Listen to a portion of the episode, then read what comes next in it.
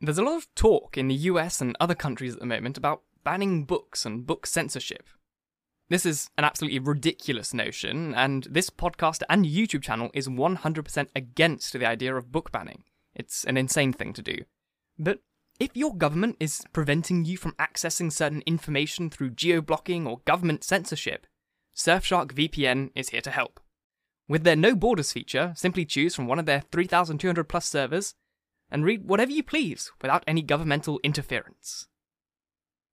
Use the link in the description or episode notes to get Surfshark VPN today for as little as $2.30 per month on a two year plan. And read what you please, without any censorship or geo blocking. Have you ever received a call or text from a number that you don't know saying that a package you ordered hasn't been delivered because they need just a little bit more information from you? You don't remember ordering a package, and then start wondering how this scammer got your number. Well, anytime you go online and accept cookies or buy anything online, websites can keep your data and sell it to data brokers who create a digital ID of you. They can sell this digital ID to the highest bidder, and lo and behold, a bunch of scammers get a ton of information about you that you never agreed to give them.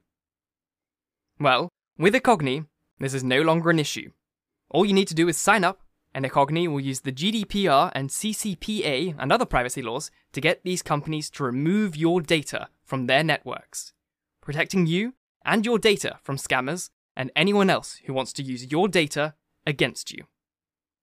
Use the link in the description or episode notes and get Incogni today for $6.49 a month on a one year plan and protect your data and digital ID. Hello, and welcome to the Essential Reads podcast. My name is Isaac, and my goal is to bring to you a bunch of classic English audiobooks in an easy and accessible way.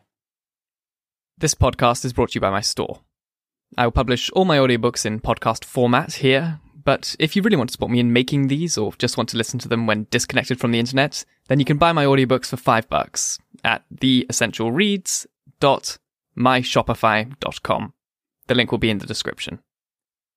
Let's get started. The War of the Worlds by H. G. Wells. Chapter 10 In the Storm. Leatherhead is about 12 miles from Maybury Hill. The scent of hay was in the air through the lush meadows beyond Pryford, and the hedges on either side were sweet and gay with multitudes of dog roses. The heavy firing that had broken out while we were driving down Maybury Hill had ceased as abruptly as it began, leaving the evening very peaceful and still. We got to Leatherhead without misadventure about nine o'clock, and the horse had an hour's rest while I took supper with my cousins and commended my wife to their care. My wife was curiously silent throughout the drive, and seemed oppressed with forebodings of evil I talked to her reassuringly, pointing out that the Martians were tied to the pit by sheer heaviness, and at the utmost could but crawl a little out of it. But she answered only in monosyllables. Had it not been for my promise to the innkeeper, she would, I think, have urged me to stay in Leatherhead that night. Would that I had! Her face, as I remember, was very white as we parted. For my own part, I had been feverishly excited all day. Something very like the war fever that occasionally runs through a civilized community had gotten into my blood, and in my heart, I was not so very sorry that I had to return to Maybury that night. I was even afraid that the last fusillade I had made might mean the extermination of our invaders from Mars. I can best express my state of mind by saying that I wanted to be in at the death. It was nearly eleven when I started to return, the night was unexpectedly dark. To me, walking out of the lighted passage of my cousin's house, it seemed indeed black. And it was as hot and close as the day. Overhead, the clouds were driving fast, albeit not a breath stirred the shrubs about us. My cousin's man lit both lamps. Happily, I knew the road intimately. My wife stood in the light of the doorway and watched me till I jumped into the dog cart then abruptly she turned and went in, leaving my cousins side by side, wishing me good hap. I was a little depressed at first with the contagion of my wife's fears. But very soon, my thoughts reverted to the Martians. At that time, I was absolutely in the dark as to the course of the evening's fighting. I did not know even the circumstances that had precipitated the conflict.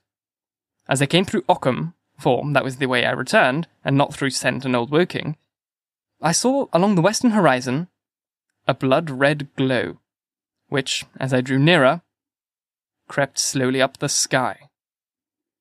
The driving clouds of the gathering thunderstorm mingled there with masses of black and red smoke. Ripley Street was deserted, and, except for a lighted window, also the village showed not a sign of life. But I narrowly escaped an accident at the corner of the road to Pryford, where a knot of people stood with their backs to me. They said nothing to me as I passed.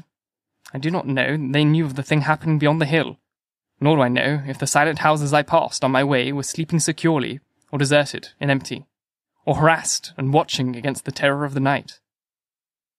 From Ripley, until I came through Pryford, I was in the valley of the Wey, and the red glare was hidden from me. As I ascended the little hill beyond Pryford Church, the glare came into view again, and the trees about me shivered with the first imitation of the storm that was upon me. Then I heard the midnight pealing out from Pryford Church behind me, and then came the silhouette of Maybury Hill, with its treetops and roofs black and sharp against the red.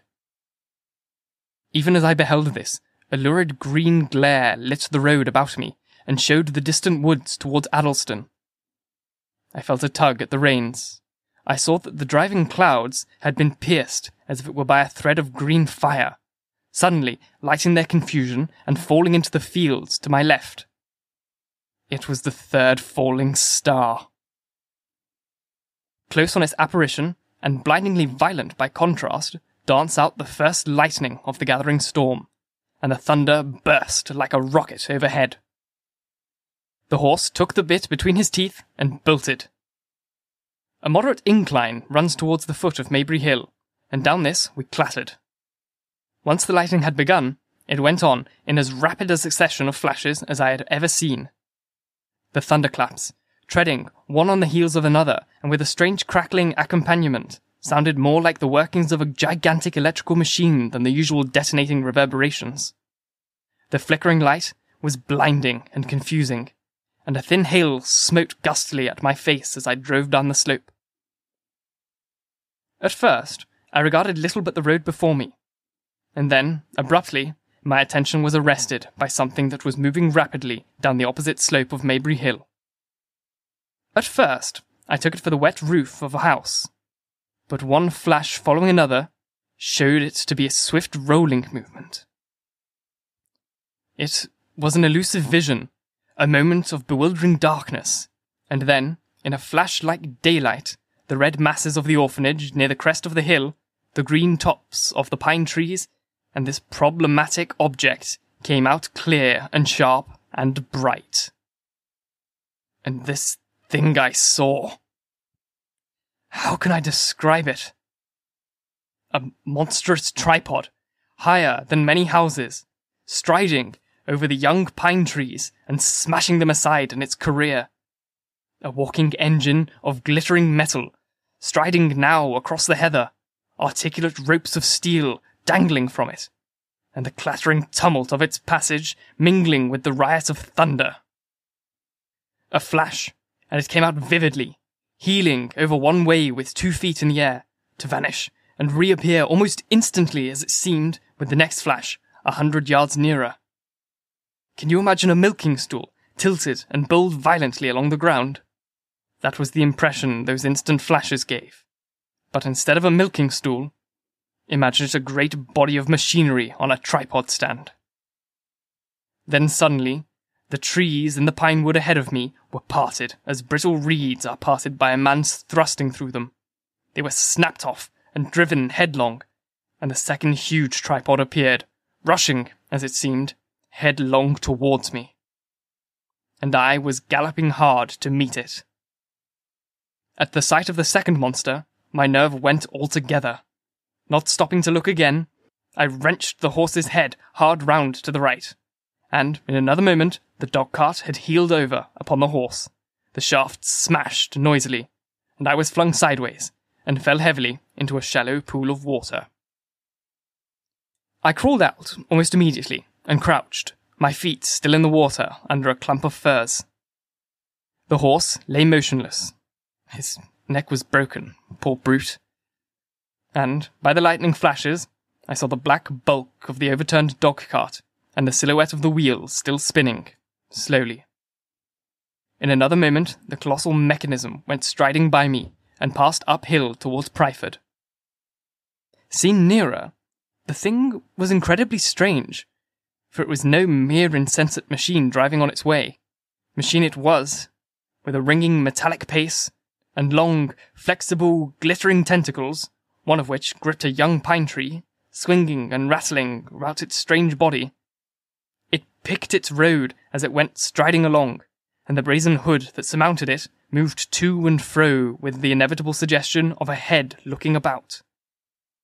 Behind the main body was a huge mass of white metal, like a gigantic fisherman's basket, and puffs of green smoke squirted from the joints of the limbs as the monster swept by me. And, in an instant, it was gone.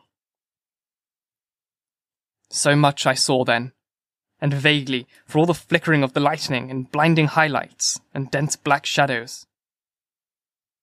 As it passed, it set up an exultant, deafening howl that drowned the thunder. Alloo! Alloo! And in another minute, it was with its companion, half a mile away, stooping over something in the field. I have no doubt this thing in the field was the third of the ten cylinders they had fired at us from Mars. For some minutes, I lay there in the rain and darkness, watching, by the intermittent light, these monstrous beings of metal moving about in the distance over the hedge tops. A thin hail was now beginning, and, as it came and went, their figures grew misty and then flashed into clearness again. Now and then came a gap in the lightning, and the night swallowed them up. I was soaked with hail above and puddle water below. It was some time before my blank astonishment would let me struggle up to the bank to a drier position, or think at all of my imminent peril. Not far from me was the little one roomed squatter's hut of wood, surrounded by a patch of potato garden. I struggled to my feet at last, and, crouching, and making use of every chance of cover, I made a run for this. I hammered at the door, but I could not make the people hear, if there were any people inside.